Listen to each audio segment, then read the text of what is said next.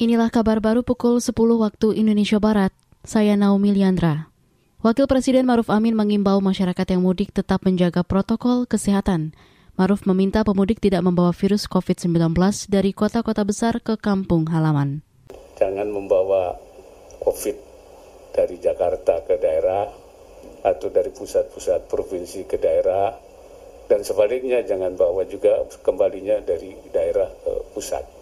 Nah ini yang harus dijaga protokol kesehatannya. Begitu juga di dalam rangka pelaksanaan Idul Fitri nanti. Ya memang kita membolehkan di lapangan, di masjid semua boleh. Hanya memang protokol kesehatan harus dijaga. Wakil Presiden Maruf Amin juga mengimbau masyarakat menghindari puncak arus mudik yang diperkirakan terjadi di akhir pekan ini, sehingga tidak terjadi kemacetan panjang dan penumpukan kendaraan di jalan. Puncak arus mudik diperkirakan terjadi pada 28 hingga 30 April 2022, sedangkan puncak arus balik pada tanggal 7 hingga 8 Mei 2022. Kita ke informasi lain.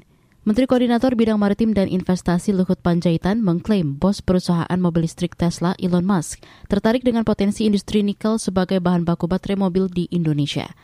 Dalam pertemuannya dengan Elon di Texas, Amerika Serikat kemarin, Luhut menyampaikan potensi bahan baku baterai kendaraan listrik lewat program hilirisasi mineral di Indonesia.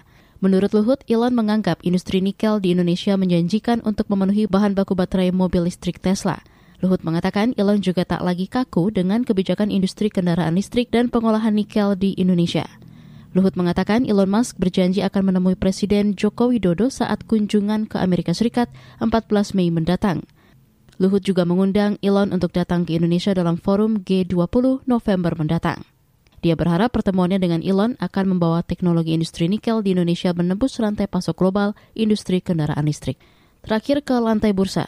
Perdagangan saham di Bursa Efek Indonesia anjlok pada pembukaan sesi perdagangan pagi ini. IHSG dibuka melemah 20 poin ke posisi 7.211. Dilansir dari investor.id, Sebanyak 150 juta saham diperdagangkan di menit-menit awal dengan nilai mencapai 140 miliar rupiah. Sebanyak 70-an saham menguat, 50-an saham terkoreksi, dan lebih 140 saham bergerak stagnan. Sementara kelompok 45 saham unggulan atau indeks LQ45 turun 4,98 poin ke posisi 1070. Saudara, demikian kabar baru KBR. Saya Naomi Liandra undur diri.